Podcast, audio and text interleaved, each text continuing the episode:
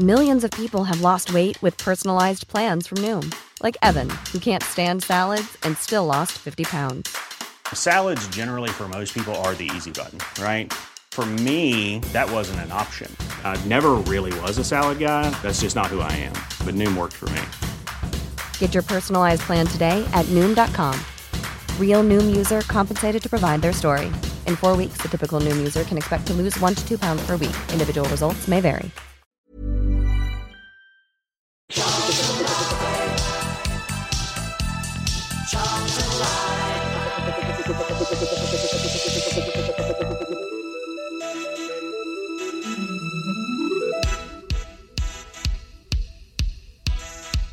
Well, good evening and welcome to Charlton Live. This is the big match preview. My name is Louis Mendez. On this week's show, we will, of course, be looking back at the win at Forest Green Rovers in midweek and ahead to Saturday's trip up to Derby County. And I want to say a special welcome to all of you who are joining us on our first ever live stream uh, on YouTube. The show will now be going out twice a week live here on our YouTube channel. Of course, we'll still release it as an audio only podcast as well afterwards. But you'll be able to watch us twice a week, interact live with the show like the good old days uh, as well. So you're all more than welcome to join us live. Send your comments in uh, via the little comment box on YouTube there as well.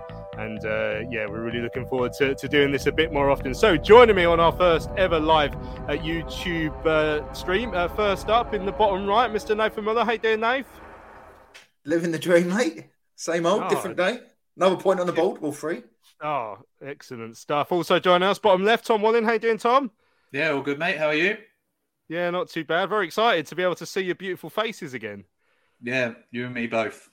Yeah, and uh, finally uh, joining us top right is uh, Mr. Lewis Cat. How you doing, Lou? Yeah, I'm good, mate. Thank you. How are you? Yeah, excellent. I am excellent. Thank you all uh, for joining us. So, as I say, welcome to everyone uh, who's joining us in the uh, the live stream and the comments in the bottom corner as well.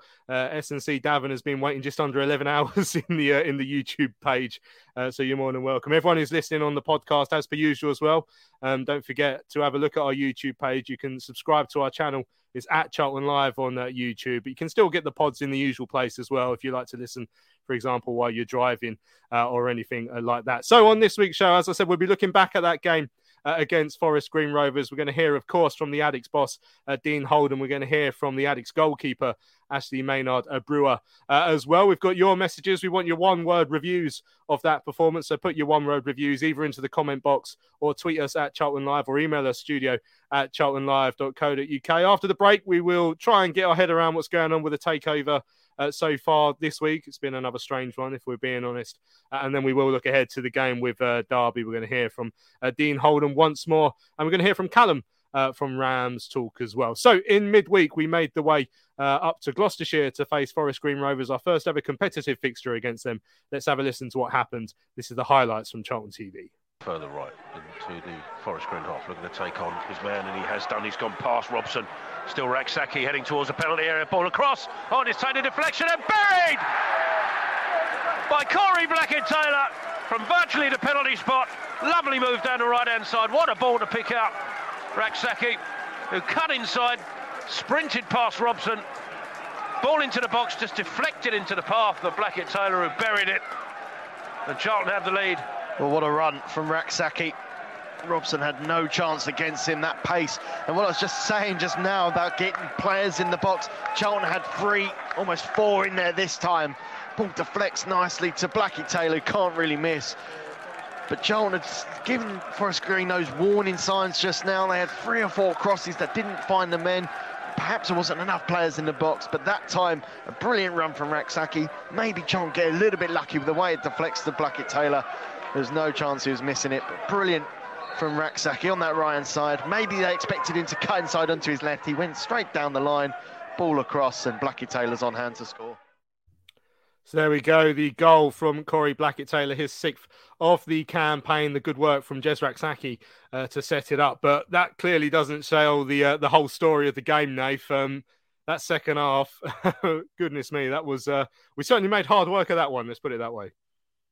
Yeah, we did. To be fair, and that's, exactly what I said on uh, Twitter on Tuesday night. It was a bit laboured and made hard work of it, which is a shame, really, because I thought we started really well. Um, moved the ball quickly. Um, and then, yeah, second half, we came out and just played into their hands a little bit. We didn't quite pedestrian. Steve Brown said it after the game, summed up really well. We just went back to what we was doing on the Saturday. Um, and yeah, we were clinging on a little bit. And if we were playing a better opposition who could actually score, I think we would have lost that game. Mm, if they did, if we ended up drawing that, that game, I don't think we could have actually grumbled at it. I don't think we deserved the, the three points in full. So, but listen, it was one of those games. You knock it on the head, um, and then we go again on Saturday. Uh, but three points is the main thing. But yes, disappointing second half. Yeah, I mean, I try and take the positives out of it, Tom. In the first twenty minutes, we I thought we were very good, and and you know, Jez Rak-Sakyi once again proving what a handful he is to defences in this division. It was ironic, really, because I read the the pre-match interview with Duncan Ferguson, Duncan Disorderly, and he um he, he had highlighted Jez Rak-Sakyi as one they were going to try and double up on and keep quiet. But after 12 minutes, he he looked very stupid. Yeah, it's not the first time that Jez has done that to a club, is it? He's um yeah basically been our shining light um since since coming in on loan and. I think we said on Sunday show it was important once again that we bounce back. I don't think we've gone two straight defeats. I think we've won every time after a loss under uh, Dean Holden, and it was important we did that again. And I think Fleetwood were the best team in the world, so it was disappointing to lose that game. But you go in against Forest Green, you think this is one that we we ultimately have to win. And uh, yeah, the important thing was to get the three points. I don't know how many we've won away this season, but it's not a lot. Uh, so to get the win was the only important thing. Obviously, those who travelled up to the game are obviously going to want us to to see us put on a show as well.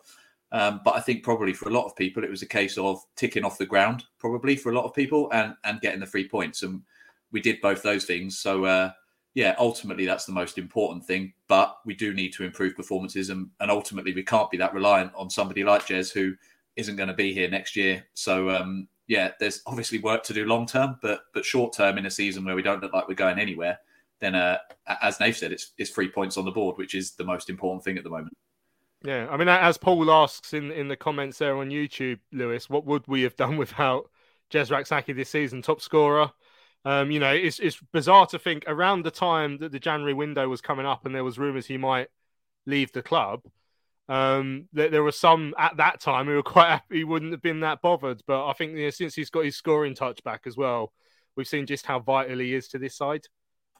Yeah, hundred percent. I mean, with Jez, he's impressed me really since he's come in, and I think he's probably been a victim of his own early success in that he's still very young as well, and I, and I just think there's that, still that raw ability in him that he is going to make mistakes, and maybe his decision making isn't always going to be right.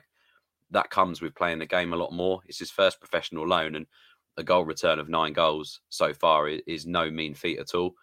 Um, I'm just grateful we didn't go back in January. It would have been a disaster if we'd have lost him because you take his goals out the side, but not just his goals, his creativity and his assists as well. And it's a completely different story for us this season. So look, we we do need to. It's something we need to address, as Tom said, because he's not going to be here next season. Um, well, it's very unlikely that he will be. So we are going to lose those goals as we head into the summer and we prepare for next season. So we do need. That's obviously a target that we need to, you know, position we need to target quite early on. But, you know, I'm delighted for him because, as you say, there were a few doubters in January and there were maybe 50 50 split of, oh, if he, if he goes back, will we be that bothered, etc. I personally would have been. Um, so I'm very glad to see that that he was able to stay here, and he looks like he's enjoying his football. And, and, I imagine as a young player, that's the most important thing. And if he's contributing like he is, and he's becoming the key player that he is for us, that must be doing his confidence the world of good. And if he does get a championship loan or something next season, then the experience of this campaign for us is only going to benefit him. Mm, and as Dan says in the comments, without Jez and Corey Blackett out Taylor uh, up front, we have uh, nothing that, that needs a huge uh, improvement. I mean, we, we, also had absolutely nothing other than probably that that first 20, 25 minutes, Nathan. I mean, what, can you put your finger on what, what changed? I mean, obviously, it took until probably the last 15 minutes for Forest Green to start really creating chances, but I, I, I couldn't really put my finger on why we looked so lackluster after after what had been a really good opening stage. I think it was complacency. Perfect. To be honest with you, I thought we had we was doing everything right. We they couldn't handle us. You know, their left back couldn't really handle Jez. Um, and I think on that, what, was good to see with Jez is he went on the outside instead of coming. We know how good he is coming inside, but him going on the outside this time showed another part of his game, which is a lot, lot more improved than when he first joined. But I'd put it down to complacency, to be honest. Um, we just stopped doing everything we we did in that first half. Everything seemed too easy, and we've all everyone's watched us all season. Um, it's very rare that we'll do a 90 minute job of playing really well, but we went from one extreme to the other.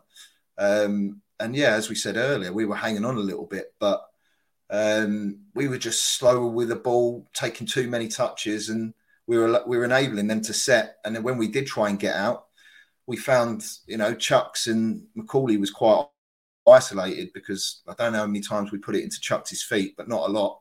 Um, and the game was bypassing him, and they grew into the game and they were going to have to throw the throw the caution to the wind a little bit, and they did that. And obviously, with, with us not doing what we we we set out to do early doors, we only invited the pressure onto ourselves.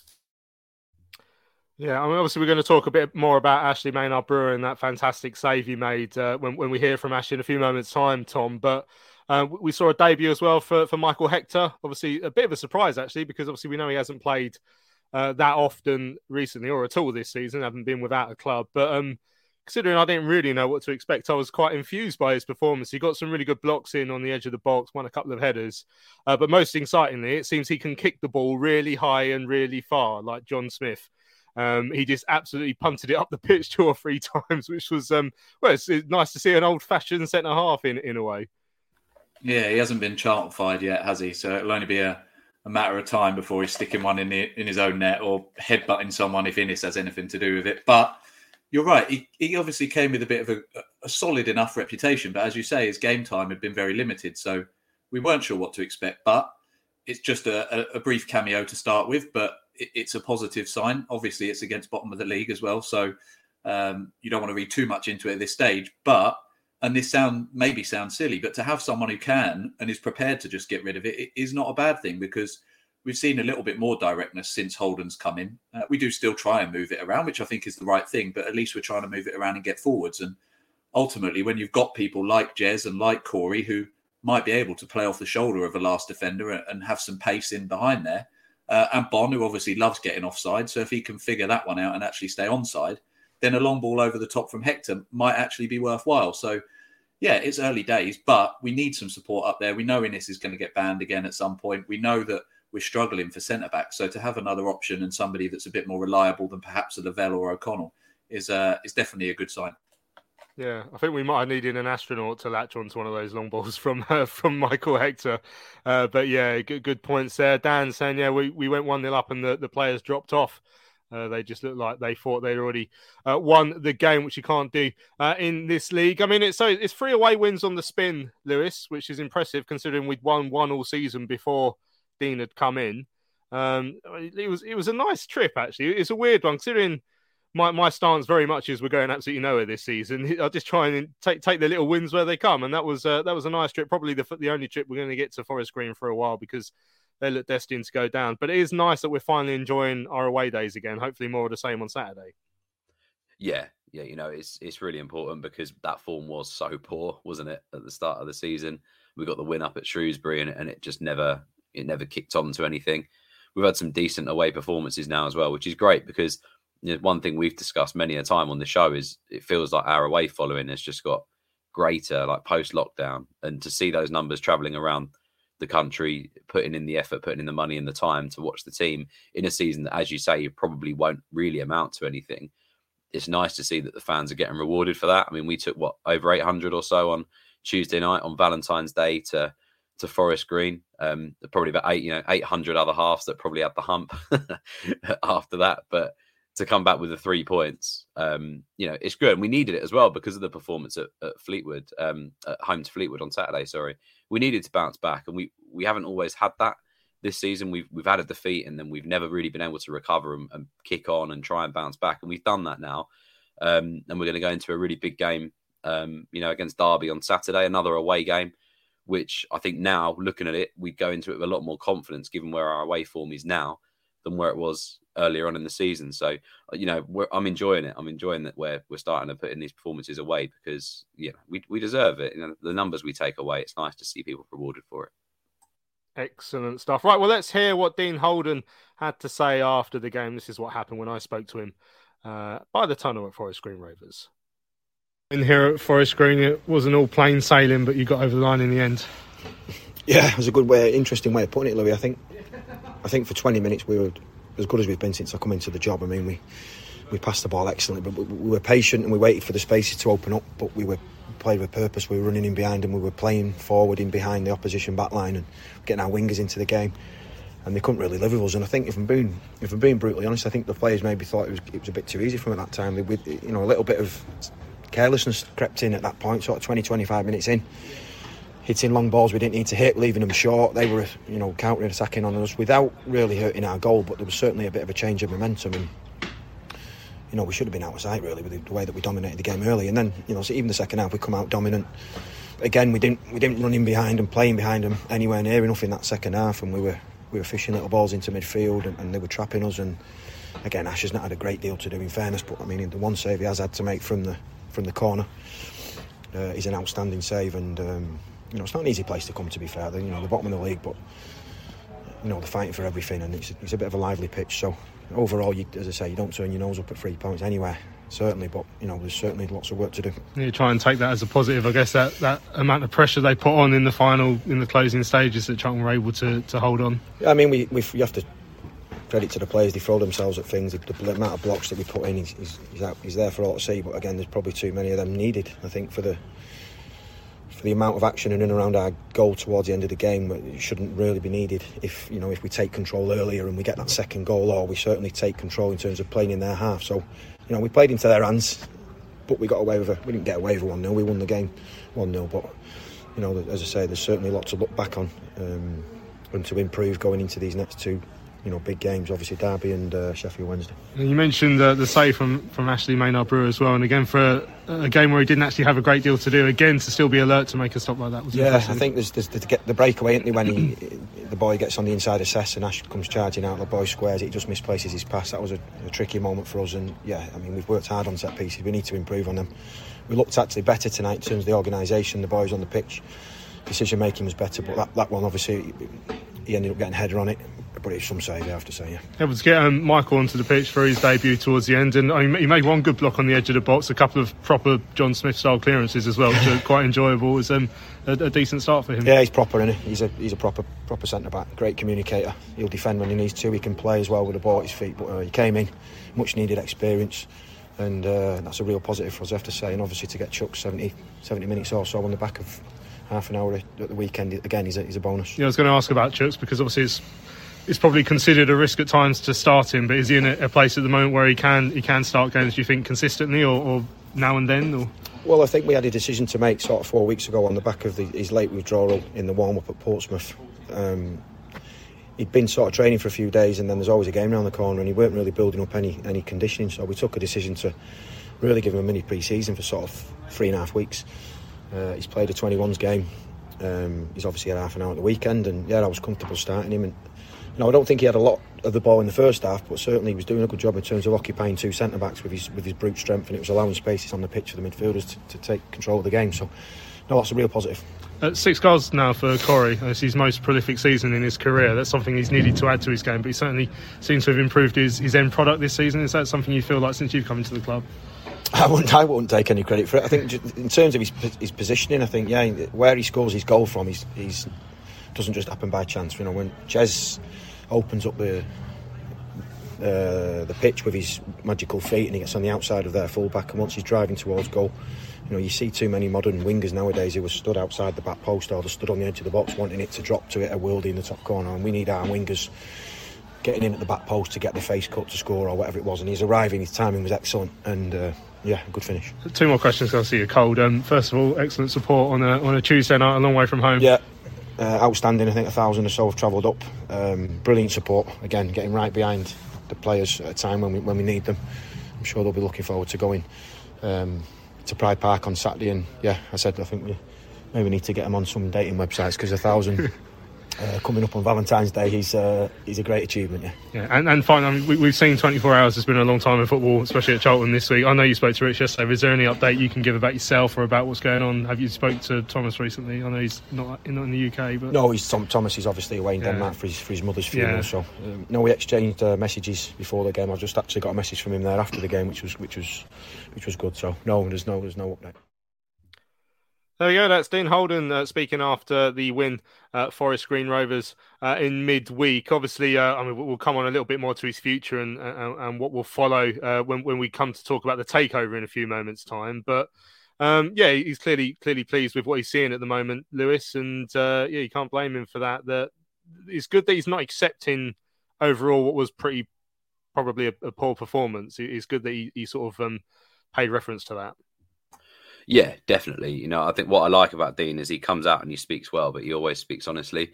He doesn't try and dress things up. Um, you know, if a if a performance isn't quite there and we still get the points like we did on Tuesday night, then he won't come on and praise how well we played. He'll he'll you know admit if we've not been at it, which, as we say in the second half, we definitely weren't. But it just feels like he's brought in this this refreshing approach from from every aspect. You know, the fact that he's been linked to other jobs of late and the reaction of that and obviously the ongoing saga with who's going to be the owner of the club and what that means for his future the sort of immediate protection around dean holden and, and fans really sort of warming to him very quickly. I think he's he's brought something really special to the football club. It feels like everyone's pulling in the same direction for you know despite where we are in the season it, it feels a positive you know on the pitch to be following charlton at the moment which is great. And you know, we've got to take the belief that he's putting in into the rest of the games of the season. And, and as he said um, in the South London Press today, he doesn't think the season's dead. You know, he thinks the season's still alive, and, and he's not ruling out the playoffs, regardless of your of your graph, which probably is more. I've got a graph to show him, haven't I? exactly. Yeah, he needs to see that. Um, but you know, he's got to inspire. He's got to inspire the players to push for something. You know, we don't want the season to be dead, otherwise the interest dwindles. So, um, yeah, we've just got to keep doing what we're doing at the moment and try and keep picking up points because you know, it's it's enjoyable as I say at the moment to to follow them, especially away from home. So, got to keep mm. it up. Uh, Dudley said he thinks that most teams look fitter and stronger than us. We seem to fade after 25 minutes or, or half an hour of games. Is that something you picked up on this season, Nate? No, I haven't really. No, but it's a good point. Um, as soon as I read it, I, I did sit there and wonder. I wondered if it was could it be due to the fact at the beginning part of the season we had a lot of the ball, so we weren't really chasing the ball very much. I know we didn't didn't do a lot with it um, earlier in the season, but it could be a point. I don't know, but I think with um, I think with Dean Holden, if he gets a pre-season, I think they'll be doing plenty of running. Put it that way, but it, I suppose all different managers like different things. I don't know if Ben Garner was one to. I mean, they went out on pre-season and would have done fitness um, regimes and stuff like that, but it could be if, if, that's an observation that he's made. That's a good point. Um, I've not actually noticed it, but I think most of the time we we shoot ourselves in the foot um, a lot, whether that's mistakes or we just drop our standards, which obviously Tuesday was evident of that. But that's a good point. Um, but I'll be I'll definitely be looking out for that on the on the weekend for sure. Mm, yeah, I mean Daniel's saying that we need to get crosses into the box earlier. Ninety nine percent of the time, it's head uh, for the line, uh, the byline, and have a the shot. We need to mix it up, uh, bring others uh, into the game. Bob saying that Big Heck is exactly what we've been missing all season. A no nonsense centre half. We certainly could have done a, with a few of those when we were busy uh, passing it around the back at times uh, th- this week, um, or this season, I should say. Tom, that's been frustrating. Daniel says he thinks um, Washington would have worked better in a two, but someone else was saying above. Luke said he thought Washington would have worked well in that three with Jez and Coram. Would you have seen him fitting into that? Role. We've seen him play that lone striker a couple of times when he was here, and I don't think he would have worked that well. I, I tend to agree with Dan that it probably would have been better if he was still here in a two. But it's certainly, I think, when Miles is out, I think we are lacking up top because Chuks, when he started the game, wasn't really that involved. And Macaulay Bonne is unfortunately still Macaulay Bonne. For me, I just think we would have been better if Washington was still here. It's as simple as that. And I agree with with Daniel that I think he worked better in a two, that's for sure. But I think just having him as an option would have been better than not having him. Um, and if he had been still here, then maybe Stockley would still be here as well because they would be in a two and they would be doing well. But obviously, that's not what Ben Garner wanted to do. Obviously, we've seen the emergence of Leaburns. There have been positives to him not being here, but I just think overall, I think his uh, his contribution last season was I don't know if it was underrated as such, but the reason to get rid of him at least was was a strange one. And I know perhaps it was more to do with perhaps off the pitch than on, but I think what he offers in terms of his work rate, in terms of his chasing down, and in terms of his leading from the front was was huge. And we've not really had someone like that since. Like Jayden, not quite move enough. Bonne likes to do it, but not quite fit enough. Uh, and the likes of Jez and Corey obviously have to do a little bit going backwards as well, and that's not really their game. So, yeah, I think there's been a bit of a Washington-shaped hole in this side all season, sadly, and, and we've never really replaced that. And I, I think we've been struggling for an identity since then, and that, that hasn't been helped by the manager change mid-season as well. Mm, yeah, it's uh, something we've had to deal with a lot recently. Right, uh, don't forget, we still want your one word reviews of the win at Forest Green Rovers. We're going to come to those in a few moments' time, but now let's hear from Ashley Maynard. Brewer, the Addicks uh, stopper, made a superb save late on uh, from that close range header to preserve all three points, and I caught up with him after the game at Forest Green Rovers. The win here at Forest Green, um, sort of backs to the walls at the end there, but got over the line in the end. Yeah, I think uh, a great result against tricky opponents. Uh, obviously, they're not they don't have a great league position, but uh, we know when it's one 0 they're going to throw the kitchen sink. Um, they're fighting to, to stay up, and these games are tricky. So for us to see out what is a really good result is is uh, really important. Yeah, we could feel that, that pressure building in the closing stages, and, and those chances started coming. Particularly, of course, uh, the header from the corner, which you must have seen late, but you got down to really well.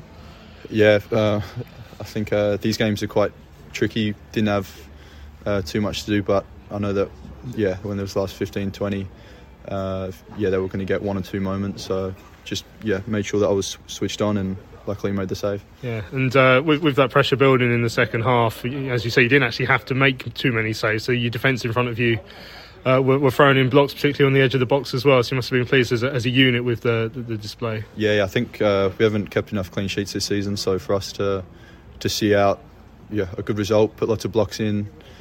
Um, yeah, was was really important. Uh, there was a few, few changes, but uh, to the back four, but um, yeah, did really well. Yeah, what do you think changed in the game? Because Charlton obviously started really on, on the front foot, got the goal early. Jez was, was, causing havoc down this side, Corey on that side. But sort of after 25, 30 minutes, Forest, Forest Green seemed to sort of come back into the game. What do you think was the catalyst for that? Uh, I'm not too sure. I, I think uh, yeah, towards the latter stages of a game, you're always going to get a bit out of pressure. Um, I think being 1 0, it's always a bit tricky. Pitch was tricky and we couldn't uh, play the football we wanted. But yeah, like I said before, great to see it out.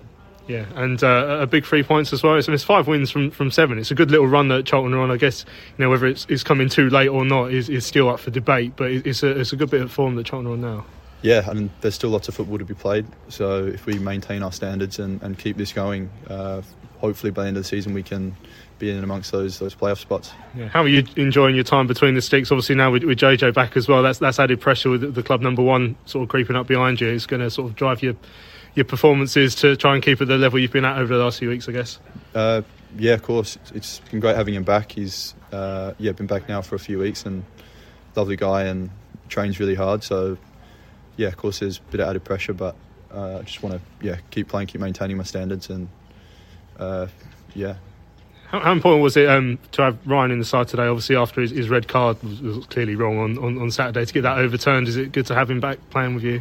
Yeah, yeah, really like playing with Ryan. Uh, having Ryan since I've come in the team, it's been pretty consistent with Ryan Inniss, and I think we understand each other pretty well. I think you can see that on the pitch. Uh, both bloody love defending, and yeah, uh, getting a good run of games and consistency with them has been really important uh, with our results. Yeah, I'm reacting to that setback a couple of weeks ago against Bolton as well. A mix, a mix up at the back, which isn't something we've actually seen too often under Dean, but it was obviously something we saw quite a lot earlier on in, in the season, unfortunately. But how, I mean, how, when, when, something like that happens, how do you sort of regroup as, as the pair of you and, and react to that, and as, as a defence as a whole? Uh, I think there's a really good team culture here that if you make a mistake, it's it's not a big deal. You regroup and you and you get on with it it's not a team where you go into the change room and you get blasted for making a, a mistake. It's uh, learn from what you did wrong and, and, get on with it. And yeah, I think that's been evident in the in the last few weeks where something's not gone perfectly. We get on with it and we respond like we did today. Do, do you think there has sort of been, a, obviously, since Dean comes in, there's been a bit of a change in mentality with how often we perhaps hold on to the ball at the back and that's sort of taken the pressure off some of the mistakes that we're seeing earlier on in the season? Yeah, I suppose so. Uh, the gaffers come in, yeah, emphasise doing the basics right and, and being a team that's hard to beat. So uh, whether that's uh, yeah meant a change in how we play, uh, I'm not too sure, but uh, yeah, the results I guess speak for themselves recently. Yeah. And just lastly, obviously Derby coming up on, on Saturday will be a very different test to here in many ways. Obviously Derby are, flying. Um, it's a very different stadium to, to here, of course. Um, looking forward to that one to, to try and test yourselves against a, a side like them. Yeah, of course. I think we know if we want to be up in the playoff spots, we have to beat teams like that. Um, yeah, obviously it's going to be a different test, but we've had some really good results this season against uh, some big teams. So yeah, let's hope. Uh, for a good result. Is, is there still belief that the playoffs are achievable amongst the, the, the squad? Yeah, I, I, think so. I think, uh, like I said, there's lots of football to be played, and uh, yeah, five wins from seven. Uh, yeah, we maintain our standards, and yeah, I think we can push to to those spots. There we go, Ashley Maynard Brewer, another man who needs to look at my graph. Um, I, I, I, think if we if we were to make the playoffs out of our last 16 games, we'd have to win probably 11 minimum. that's that, that's to give you an idea of where we need to be. But if we keep up the form we've had over the last few weeks, then we'd get there. But obviously, um, that that would be somewhat remarkable. Right, I did ask for your one word reviews uh, of the uh, win at Forest Green uh, Rovers. Paul Davies uh, went for Panglossian because we inadvertently brought that, that, that word back into public conscience after last week as well. So I really can't remember what it means now. Uh, Dobson, the Essex Polo, said it was forgettable. Lee said it was uh, tedious. David Young said it was remote. Yeah, Forest Green Rovers was absolutely in the middle of nowhere, up a really big hill as well. Robert said it was gritty. Uh, Matt said it was lucky. Uh, Muzzer said it was non-Panglossian, um, and Andy uh, said it was tortuous. So yeah, plenty uh, of your conversations as well. Paul Glover says that the playoffs are done, and I agree with him. Callum saying that we're going to end up ninth uh, no investment means means we're going to be here uh, for a long time. And then finally, Jonathan West from the Upbeat says hello. I hope you're well, Jonathan. I hope you are enjoying the show. Right, we're going to have a little break here on Charlton Live. Uh, when we come back, we will have a little chat about what's been going on with the takeover. We'll see you in a few moments' time.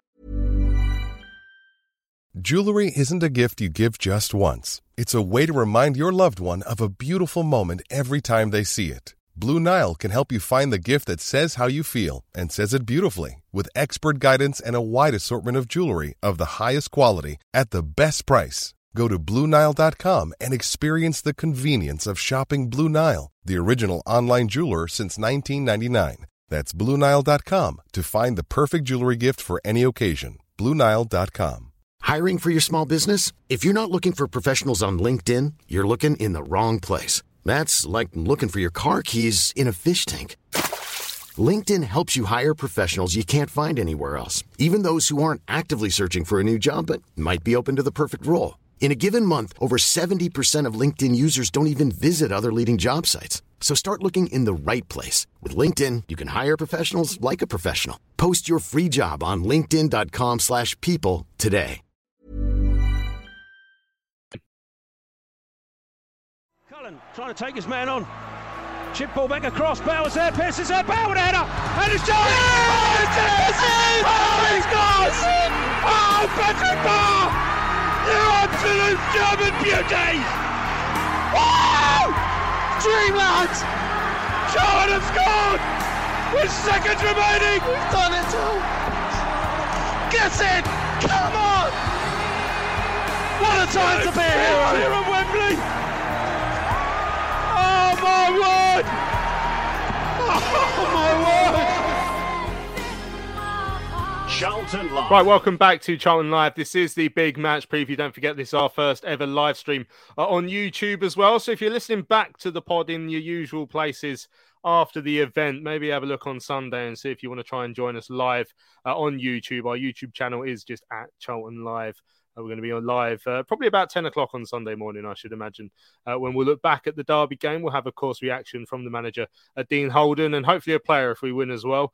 Uh, and we'd love your reaction as well. So make sure you get involved in the live comments, or you can email us studio at charltonlive.co.uk, or you can tweet us at Charlton Live. So let's try and work out what on earth's been going on with the takeover this week, shall we? So at the start of the week, um, Charlie Methven uh, was on BBC Radio London threatening uh, legal action against Thomas Sandgaard. Seems to be some sort of argument over when the period of exclusivity between the Sandgaard group and, and Methven's mob um, ended, and then Sandgaard started speaking to someone else. So Charlie seems to be arguing that it had uh, not ended when he uh, when he was hawking the club to other people. Uh, Sandgaard seems to be arguing the opposite of that. Um, since then, we've also heard that uh, there's some American chap, Mark Spiegel, who's been named as someone who's interested in coming in and buying the club. We know nothing about him at the moment in time. We know nothing about what he's going to bring to the table. Uh, but we have seen Peter Storrie coming in as the, the CEO, former West Ham uh, and Portsmouth chap. Um, oversaw Portsmouth going into administration and was arrested during his time at the uh, at the club. So yeah, great news, Tom. Uh, excited for the future. What have you made of it all? Oh, not going to have much of a future, are we? Um, no, no is the the short answer. We obviously did the show on Sunday uh, and talked a little bit about it, and then it's all kicked off more this week. But no, the Peter Storrie one I find very confusing. Um, I don't know a lot about him, but what I do read about him, I certainly don't like. So I'm, that worries me. Um, I think the one thing that gives me a little bit of confidence, and we touched on this on Sunday show, although we didn't really know too much about it then, is the way Methven's come across since as well with his interview on on Aaron Paul's show and, and everything. It doesn't it doesn't suggest to me that that takeover would have necessarily been to the benefit of the club. Now, I'm not saying that having Sandgaard still here is great either, but I wonder if we've perhaps dodged that bullet at least. Now, there's probably more bullets in the chamber flying all over the place from other other potential owners, and that's obviously a risk. But sometimes it's better the devil you know, and whilst I think Thomas certainly has a very clear idea of what he wants to do with the club, and it's perhaps not what we agree with, at least we know that is the case. Whereas I think with, with the Methven back bid, I'm not sure we really knew or understood what we were getting. So I'm not too disappointed that they're not here, but I still think that Sandgaard probably shouldn't be here for, for much longer. Um, but if he is going to go, then we need to find uh, a, a, a suitable owner, and and obviously that is hard to attract at the best of times. So no, Storrie coming in doesn't fill me with confidence. Everything off the pitch doesn't fill me with confidence, but I'll still be there at Derby and, and focusing on the pitch or trying to at least uh, come Saturday. Yeah, Jordan says looking forward to see you all do a live stream at 10 a.m. on a Sunday after a night in Plymouth Popworld. That'll, that'll be particularly challenging for, for Nathan, of course. Um, Lewis, you in your role away from the show as, as a fan advisor, obviously you had a chat with Thomas at the start of the week. I mean, you um, you got confirmation from him about the uh, the uh, the story story uh, before uh, before the, the, club even did somehow. So it was in the SLP, then it was on the Lewis Cat Twitter account, and then it was on the club Twitter account about three days later. So you, you almost got an exclusive there. But I mean, can you give us any insight into what you learned speaking to Thomas? Obviously, it's hard to take any anything that anyone involved in this absolute shambles uh, says with with a with, you know, with a straight face. But I mean, what, what did he say to you? Well, I, I, know he's going through a difficult time personally at the moment, which probably doesn't help. But uh, did you get the uh, the idea that he is still thinking of selling? That does seem to be the case. Um, it feels that way. I mean, reading into the Peter Storrie appointment, the fact is consultancy to me suggests very short term, which whether that's to steady a, you know, he came out and said it, there's no link between Storrie and um, the the American guy Mark Spiegel, which is interesting because that's opposite to what Simon Jordan said on Talksport yeah. today, and he claimed to have spoken to people involved in the bid. So, and obviously, it would make sense considering Sandgaard happily let other people appoint four people, you know, under Methven, including Dean Holden, the manager, and the likes of Andy Scott. So, I think there's probably a reasonable assumption this Peter Storrie is here on the basis of someone else rather than Thomas, who, to be honest, let's be honest, probably doesn't know who Peter Storrie is yeah, I mean there is that. It's it's a difficult one. I mean, even in the role that, that myself and Lucy are in, we, we kind of take most things with a pinch of salt. I mean, we, we try and get answers, you know, whether, whether those answers are, are perfect or, or what people want to hear. We try and put it out there because of the the uncertainty around it all. Um, obviously, the most important thing here is that the club ends up in the right hands, you know, and with someone that's going to invest. If if Thomas has got to a point where he doesn't want to invest anymore and he doesn't want it in his hands anymore, then he needs to make sure that the sale is done sooner rather than later. Because I've seen in a few of the comments, like people will jump on our situation in the summer if we're still going through a takeover debacle where we'll have players whose futures will be uncertain. We have a manager whose, fu- whose future is very uncertain at this present time. There's a hell of a lot that needs sorting out off the field, and none of that can happen until a takeover is sorted. I agree with Tom that the the Methven um, fronted takeover was probably not the right option, given the amount of warning and articles that we read about him that was shared by Sunderland fans. Um, likewise, I don't know enough about Peter's Story to comment, but when you see what Portsmouth fans are saying about him, that also fills you with the same worries that that Charlie Methven did. It's it's one of those things where it depends how much fans trust the judgment of Thomas Sandgaard at this stage, and I would say that they don't. So, regard. What made you think of that? Storrie appointment is, is, going to be controversial, regardless whether that's short term and it oversees a takeover that leads us to better things. We can only hope. Um, from what Simon Jordan said on Talksport earlier, he seems to know Peter Storrie and thinks that we're in good hands. Whether we can trust what Simon Jordan says, given his links to the, the lockdown in Surrey, remains to be seen. So it's a really difficult position. Ultimately, the football club has to come first in all of this, and whatever the outcome, it needs to be that the club ends up in the hands of somebody who wants it and wants to drive it forward. If that's not Thomas anymore, he needs to hurry up and sell it. If the people coming in are serious, then they need to prove they're serious early on. It's such a difficult position, and it's so frustrating because, as I said earlier, it feels like Dean Holden's brought in a real lift, and not knowing if he's going to be here beyond the end of the season, or really not even knowing if he's going to be here for the rest of this season. You know, the doubts with him being brought in with Andy Scott and and everyone else. It's it's yeah, it's impossible at the moment. But we're just we're going to keep pushing and trying to get answers for people because it's the most the football club is more important than just a little bit of gossip, and we and we need to make sure that that it's being handled properly. But whether that's the case or not, you know, I don't know. Mm. I know you love talking about the takeover, Nath.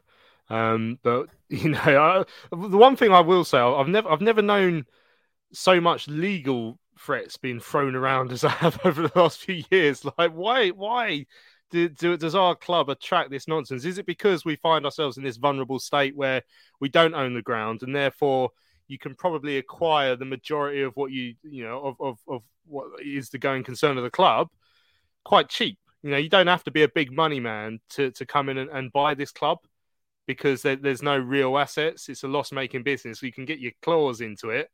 And then, well, if if you're certain people that we saw a couple of years ago, you, you have access to a lot of funds, um, and or if, if you're not, you, you might just think I, I, can do something with this without risking a lot of my own capital. We seem to attract all sorts of idiots who love throwing legal threats around as well when they don't get their way. Yeah, I think like if you look at all the other clubs that have been um, been run through the mill in recent years. That it's the same sort of thing. You've got a club that's struggling, some worse than others. And that's when you have the vulture circling. You know, it's just like anything in life. Something's dying, and you've got a carcass, and you're going to have them all circling around, wanting a bit of the pie and all that jazz. Um, and to be, I know you said I don't like to talk about it. I just find it boring, mate. It's there's going to be another court case of something or other. Um, don't and I think the problem is is that we I think one of the chaps said it earlier, we don't know what the next person's in, incentive is going to be. Like are they going to be any better? Are they going to be worse? Are they going to be worse than what we have and have had before? Um, it's just that unknowing, you know, I have no idea what's going to happen, how it's going to play out. We're just sitting here in the gallery, just watching it unfold, um, and probably a, a little bit of helplessness that you you can't really control anything, and I think I think that's what hurts the most. Um, but I just have to mention that pod on the that bit about pop Popworld Blue. Sorry, mate. I've refused to go into another. I refuse to go into another nightclub that plays Frozen. So wherever Plymouth takes me, I will not be going back into back into that Popworld because I think both of these chaps who are with me, and even you might have been in there with us as well. Yeah, I was in. I think I might have been in there briefly. Yeah. I, yeah, mate, I mean, you say you say, off, you say mate, that now you say that I'll now, be there. Get, get, I'll be ten o'clock. Ten o'clock on that Saturday night, you'll be queuing. You'll be queuing up to get in. Uh, Dan's asking uh, with the stadium: Is it Roland not wanting to sell it, or is it people not having em- enough money to buy it? It's, it's, probably a bit of both. Like Roland, you know, has has this number in his head that Matt Southall, you know, agreed to pay, which he was never going to pay, um, of, of like in the region of fifty million pounds, which is ridiculous. Um, so people don't have that sort of money to waste on it. But at the same time, you know, if Roland's holding on to that price and he's got quite a favourable lease now with the club paying a fair whack of money uh, every year, he's probably not that bothered about selling it. Uh, anyway, right, that's enough of that rubbish. Anyway, let's turn our attention uh, to the trip up to Derby uh, on Saturday. Now, Dean Holden uh, had his press day earlier on today. Terry speaking to the Addicks boss. He asked him to look ahead to that trip to Pride Park, starting off uh, with the team news following Tuesday's game at Forest Green Rovers. In in build up to, to Saturday, any uh, like especially Steven Sessegnon because sometimes he gets a flare up after a game. Is it everything okay? It's too early to say. To be honest, we're still within 48 hours of that game, aren't we? So we're still sort of assessing. There's one or two players that have been out and joined the group this morning. There's a few that have stayed in so, for some extra work. So I think we'll know a bit more tomorrow on that Friday morning. And the three that we've been missing, Miles, uh, Mandela, and Todd, how are they? How are they coping? How are they coming on? Um, so Todd's had a really good scan result in terms of it's where we expected it to be. Again, you never quite know. Um, he's been telling us that he's feeling good, so you know he's he's on track to return as we expected. Still with the physios at the moment, but that was a positive in terms of the scan. Uh, Manny actually joined the group for the first time since certainly since I've been at the club. He's been out a long time.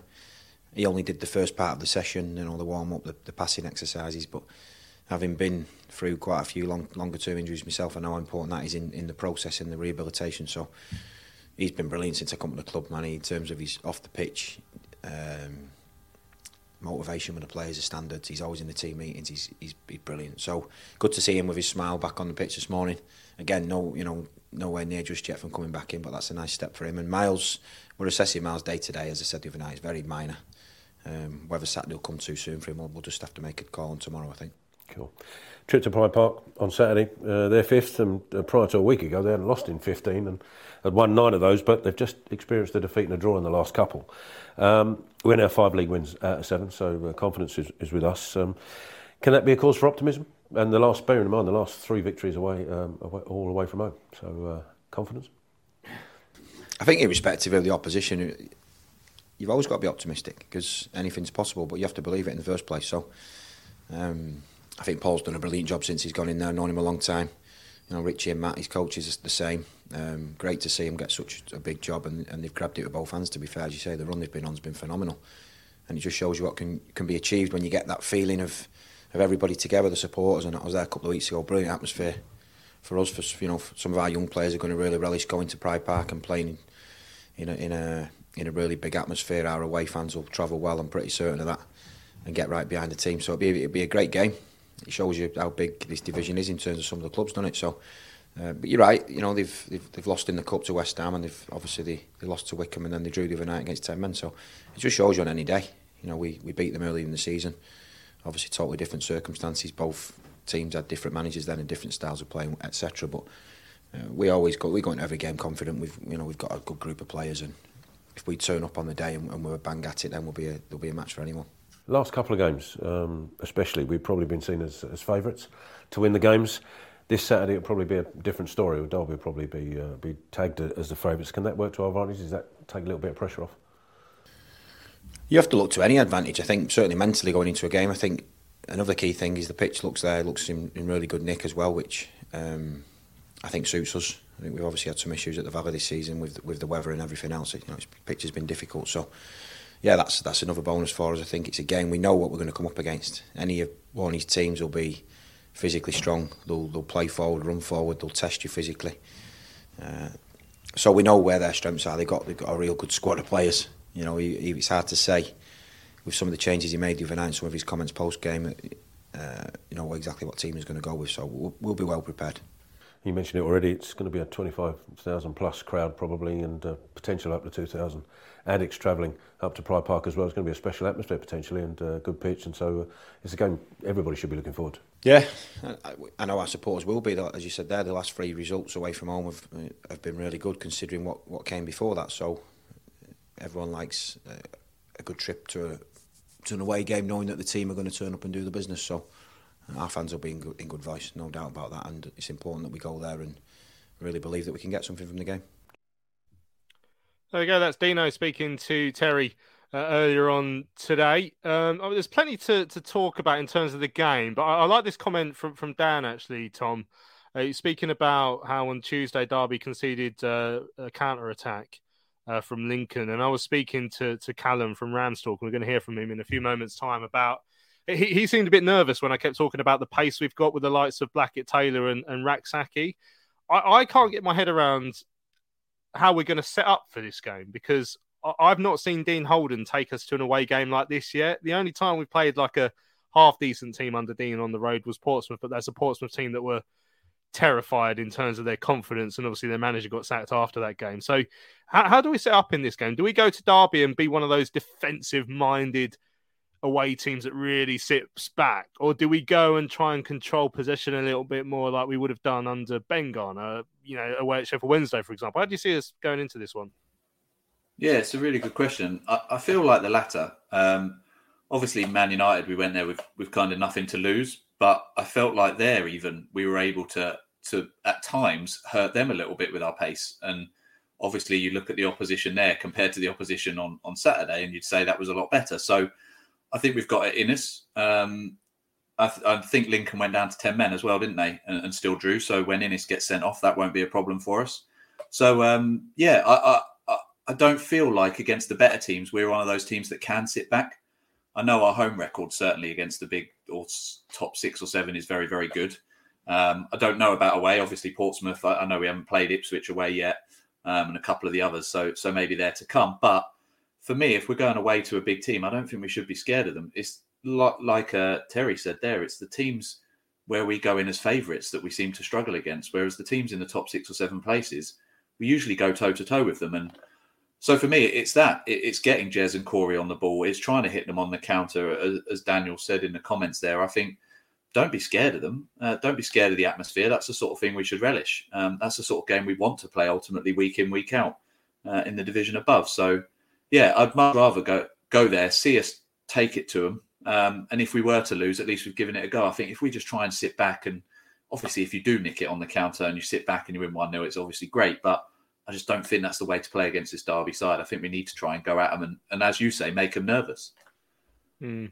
I'm, I'm looking at our sort of team selection headaches that we've got, Lewis, and I guess probably one of the biggest ones is up top. You know, Chuks started against Forest Green, which is very rare. Um, he, he, was quiet. I mean, Dean said he felt like he occupied the defenders a little bit. Macaulay's been quiet when he's started. Obviously, if Miles isn't fit enough yet, which we, you know, we we assume probably won't be. Um, what choice are you making if you're Dean Holden and you're looking at that front three? Because on either side of that front three, we've got two two players who are in good form. You know, particularly Jez, but Corey's getting goals scored against them at our place, of course, earlier on in the season. Who who, who would you have lead the line in between those two? It's a really difficult one, isn't it? Um, I think because of him playing Tuesday, I probably would go for for Bonne because of because Chuck's playing those minutes on Tuesday. Just um, I feel, and I know it's the sort of tag that seems to be attached to him is that he's more of an impact when he comes off the bench. And I think if you start Macaulay, he's kind of got a little bit of pace needs to obviously work on his on his line because he, he tends to be off quite a bit. But if we are looking to play a bit more of a, a defensive game where we try and break on the counter with the pace of of Corey and of Jez, then potentially Mac would probably be the better option for that. And then you bring on Aneke with sort of, you know, half hour, 20 minutes to go, which I mean, I'd love it if, if Chuks could play 90 minutes, but I do feel like his impact tends to come more from coming on. I thought he had more of an impact when he came on against Fleetwood Saturday. Um, and then starting the game, as you say, he was quite quiet against Forest Green. Um, ideally, Miles is fit, but again, we're pinning our hopes on you know on a 19 year old who's playing his first professional season. Um, if we are without him, then I think if I had to make the call right now, I'd probably go with Macaulay Bonne. Yeah, it's a tough one, is it? I mean, any other changes you're keen to see, Nate, for this game? Like you say, with with our form on the road being good, I know Derby are a great side, but that they have faltered ever so slightly. We're going to hear from Callum in a few seconds' time, but like I say, they're, they're winless in two. We're all right on the road. I mean, it's not it's not beyond the realms of of possibility that we could go up there and get something if if, if we choose to take the game to them, or even if it is using that, that pace on the counter attack. Yeah, I think a lot of it hinges on um, Sess. To be honest, I think if Sess's Sess's knees flared up again, I can imagine Penney coming back in. Um, I know we had a poor game against Fleetwood, but um, just to give us that little bit of balance. And also they've got Mendez-Laing, but they've got a good team. You know, they've got Hourihane, uh, who went McGoldrick and Knight, who I think are championship players. Um, so I think the key is for us is just to try and get Jez and Corey one v one and pushing their fullbacks really. Um, so I, I, can imagine us sitting a little bit, but not too much where we're going to be inviting a lot of pressure and a lot of crosses. because um, we looked a bit panicky on, on set pieces and and from from those sort of long balls on Tuesday. So I, I, I, can't see too much changing, to be honest, mate, apart from the Sess one and potentially if Miles is fit. So it's going to be a tricky game. We know it's going to be, but as all the lads have said already, we always seem to step up against a bigger lot. Right, well, let's hear uh, how things are sort of uh, gearing up from a Derby County point of view. Now, I caught up with Callum uh, from Rams Talk during the week to find out a little bit more about Paul Warne's side. Joining us now on Charlton Live is Callum from the Rams Talk uh, podcast. Callum, uh, well, thanks for coming on. And well, I, I looking at your league status, I, I imagine you're reasonably pleased with how the season's gone so far. Yeah, um, absolutely brilliant. Uh, as I say, start of the season, um, five players signed before the season started, and then uh, what, 17 players signed on one day. Uh, squads gel together within the playoffs. I'm happy with the way it's going. Um, obviously, a little bit of a teetering over the last couple of games, but um, but I think we'll, we'll we'll secure those playoff spots and hopefully try and get back up within one season. Yeah, um, I mean, you've mentioned that gone a couple of games now without a win, but you, are very much in, in the mix. I mean, is the expectation still from Derby fans that you can you can make a dart, maybe even possibly for, for top two? Yeah, that'll be the aim. Um, if we can uh, obviously can maintain the pace of the top two, who, who look like they're uh, kind of a league of their own at the moment, they're kind of keeping the, the pace fairly high.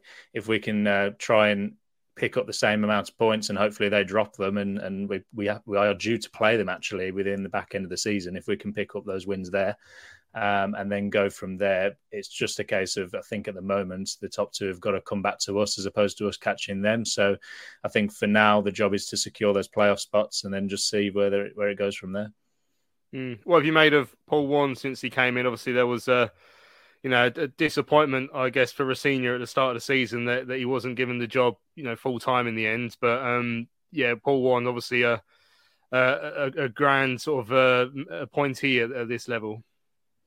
Yeah, um, when his name was banded around, um, in terms of League One specialists, I don't think there is one out there that's uh, that's better than him. Three three promotions within what his first four five seasons, something like that.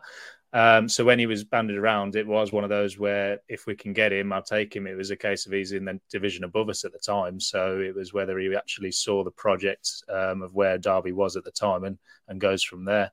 Um, when I look at um, Rosenior and what he did, we we are obviously all indebted to him for actually pulling the team together that he actually has in the squad we have. Um, yes, the style of play probably wasn't to the brand that the Derby fans really wanted, um, and and Paul Warne's really got that energetic um, high press um, going. Um, so it's a case of I think people have really taken to him. People are bit skeptical to start off with, but for now, um, I think uh, the the hype train is there, and Derby uh, fans are well and truly behind Paul Warne, and just see where he takes us, whether that's this season or next. Yeah, I mean it's it's interesting as well. Obviously, a lot of talk about Derby this season is about the size of the crowds that you get in is still, you know, very impressive at, the, at this level. Obviously, we know that the takeover that, that went through the start of the season, and there was when all sorts of chaos going on before then. is there is is there has there been like a, a return of the feel good factor at, at, Pride Park because obviously that's something at, at Charlton was still very much missing. So we're we're looking on a bit enviously there. Yeah, um, I think with, with, the two years, two well, two and a half years, nearly three years that we all went through uh, as Derby fans, um, I think we can only have dreamed of uh, having just some normality. Um, and normality for us would be just to have a regular season where we're not searching our phones, looking at potential owners coming in and and stuff like that. So to have a bit of stability with a known and now who well and truly is a fan of the club and and is a local businessman goes to home and away games with his wife, bless her, and uh, and also uh, goes to even the women's games on Sundays. Uh, he's been seen there, so he really does have the club at first at heart, and uh, and has had to give up his his own season ticket um, seat that he, he, had for years and years and years with his family to now obviously uh, as an owner and the directors. Um, so for for for yourself at Charlton and stuff like that, like I said, we we were there in terms of one instability. We've now got that. It's just a case of now trying to get back to a bit of normality because at the moment we can't um, actually transfer players with transfer fees, buy players, stuff like that. We're still free free transfers and loans. So uh, that's probably the the only stage that we're not quite out of normality yet. We can't really do everything in the market that we want to. So, um, so we're kind of got the squad that we've got now, and, and they're doing the dividends, and we'll just see where they take us. Mm. I mean, finally, then just just looking ahead to Saturday, and I guess even with those three signings, you've obviously picked up some some quality players. I was going to ask you which which ones are the, the the players that we should be looking out for. But I mean, looking at David McGoldrick, who's already got three hat tricks this season. The, the, the League One Haaland, I guess he's probably right at the top of the list. yeah, um, David McGoldrick has been one of his own, um, mainly at home. Away is a little bit more difficult, but at home he's definitely proved to be that uh, League One Haaland status, as you said.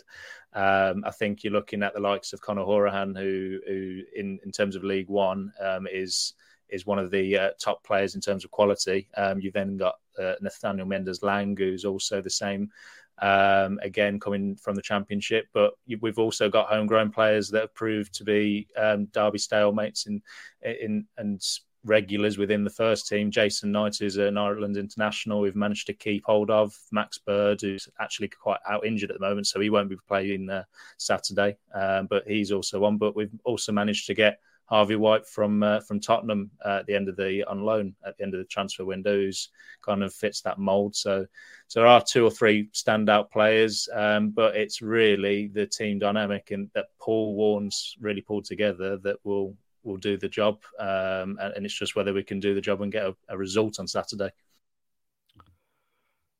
There we go. Thanks to Callum Bucock there for joining me uh, just to look ahead to the game against Derby.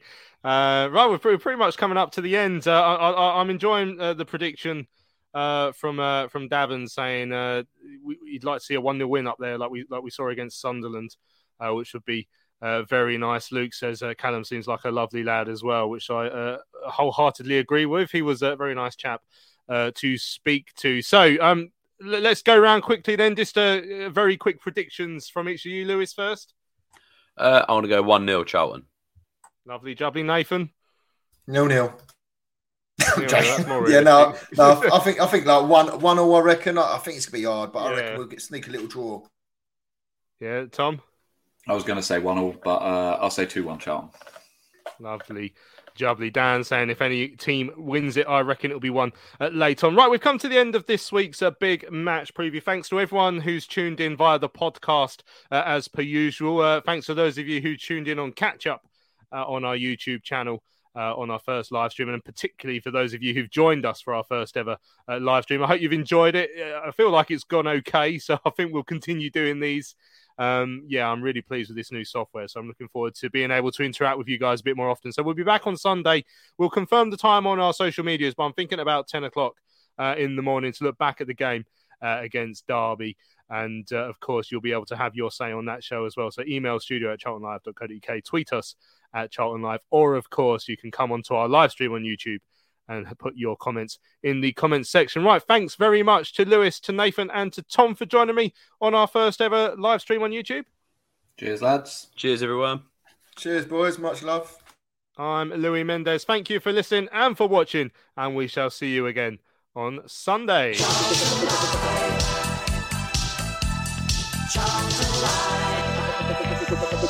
siguiente capítulo.